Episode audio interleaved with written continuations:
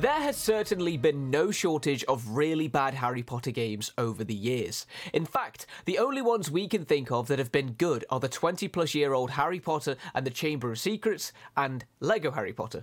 Otherwise, it's been a lot of the kind of rubbish that used to characterise so called movie licensing games, just taking some crappy gameplay that bears no resemblance to the source material and adding a Harry Potter name. But let's talk about something much more fun, namely Hogwarts Legacy. Even from an announcement almost three years ago, it's been clear that the level of ambition was on a completely different level. The fact that it's been delayed several times hasn't bothered us much because it has been a pandemic after all, and it shows good judgment on Warner's part that they've been willing to give Avalanche Software much more time to realise their grand plans. That is, to offer the first full fledged simulation of J.K. Rowling's wonderful universe. The adventure is set roughly a hundred years before the first Harry Potter book, and consequently, almost none of the characters we know from the books are in the game, with a few exceptions like the ghosts, Nearly Headless Nick, and Peeves. There are, of course, characters whose surnames hint that they belong to a family that will one day become very important. You get to create your own protagonist with a reasonably detailed editor, after which you're set off on an adventure, joining Hogwarts in your fifth school year, which of course means you'll be way behind your classmates. Reasons for this exist, of course, and without spoiling anything, it seems that your newly created protagonist possesses some rather unique abilities, and that there are several parties who find this interesting for various reasons. Avalanche Software has attempted to create an entirely new story that is completely disconnected from all things Voldemort, and succeeded quite well. There are plenty of twists and turns in the story that you can also make your own through the choices you make during the adventure, with the caveat that we haven't had time to play several different houses and test how different choices actually have major consequences. This is something we quickly appreciate about Hogwarts Legacy. Although we can't initially do much more than follow the story and help fellow students with simple errands, Hogwarts is crammed with secrets.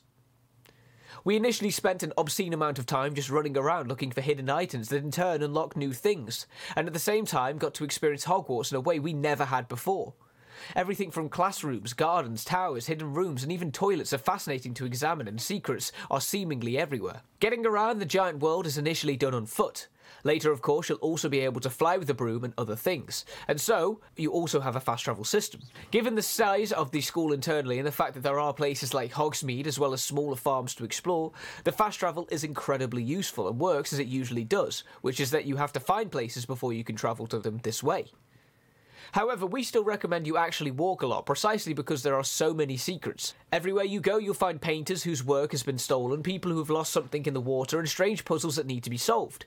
The world is so rich in things to discover that anyone who has played The Elder Scrolls V Skyrim will be able to draw a parallel to what it feels to walk around here. Graphically, Hogwarts Legacy is more of a mixed bag than we would have wanted. The fact that development started and lasted a long time for PlayStation 4 and Xbox One is often noticeable as the lighting effects feel a bit flat. The effects are somewhat primitive and the animations are a bit stiff. Things like trying to jump over tall objects, standing on uneven surfaces, and even the way students and teachers move in the game world hint that it was done a long time ago, as does the uneven lip syncing. That said, the design is absolutely first class all the way through, and the faces and especially the monsters and creatures are phenomenal. It makes the cutscenes a joy as long as we don't pay too much attention to the details, as it's generally very beautiful. One other thing we do want to whine about a bit is the game's computer controlled characters, the NPCs. In fact, the vast majority of them are the ones that we can't interact with at all. They just walk around or lean against things, and when we wake up in the morning in our room, we have no roommates at all.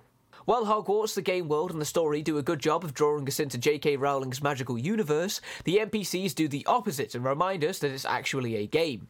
The difference from, say, Red Dead Redemption 2 in this area is very clear. But overall, we're still incredibly pleased with our adventure so far in Hogwarts Legacy. It's the game all of us Harry Potter fans have dreamed of and deserved for so long. You can really dig into so many aspects of the adventure and even play it your own way. Perhaps you prefer stealth to action, then you can level up your character to be better at just that, and if you prefer more of a magical Rambo, the tools for that are included as well. Complement this with the fact that Avalanche Software keeps adding new things to the gameplay mix all the way through, and you get a very varied adventure that never once feels repetitive or stale. We've encountered a few bugs during our time with Hogwarts Legacy and been forced to reboot after getting stuck in a doorway, but in an adventure of this scale at launch, it really has to be considered both good and impressive. In the end, we can easily recommend this to all Harry Potter fans and even to those who are only slightly interested in this world. Being able to have a butterbeer, three broomsticks with a wizard friend, brew your own potions from the plants you've grown, and find the hardest secrets and fly broomsticks around Hogwarts exterior is, pardon the pun, magic. Because of time related issues, we didn't manage to finish the adventure in time for this review. This means something might be added later this week.